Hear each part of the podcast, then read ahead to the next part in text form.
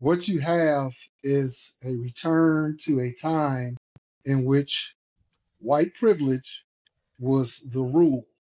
Okay, plain and simple. You could say what you want to say, do what you want to do to to a black person, and just get away with it. Okay, you know, back, you know, he he, wants to return back to, you know, that's the sentiment is let's go back to the good old days, right? Where, you Make know, America great just, again. America yeah, great yeah, again. yeah, Let's yeah. go back. Let's go Right. back to, yeah. There you go. So so let's go.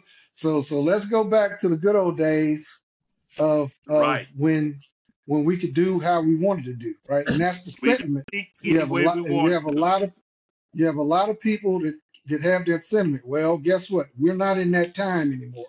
Okay, and and all of the microaggressions.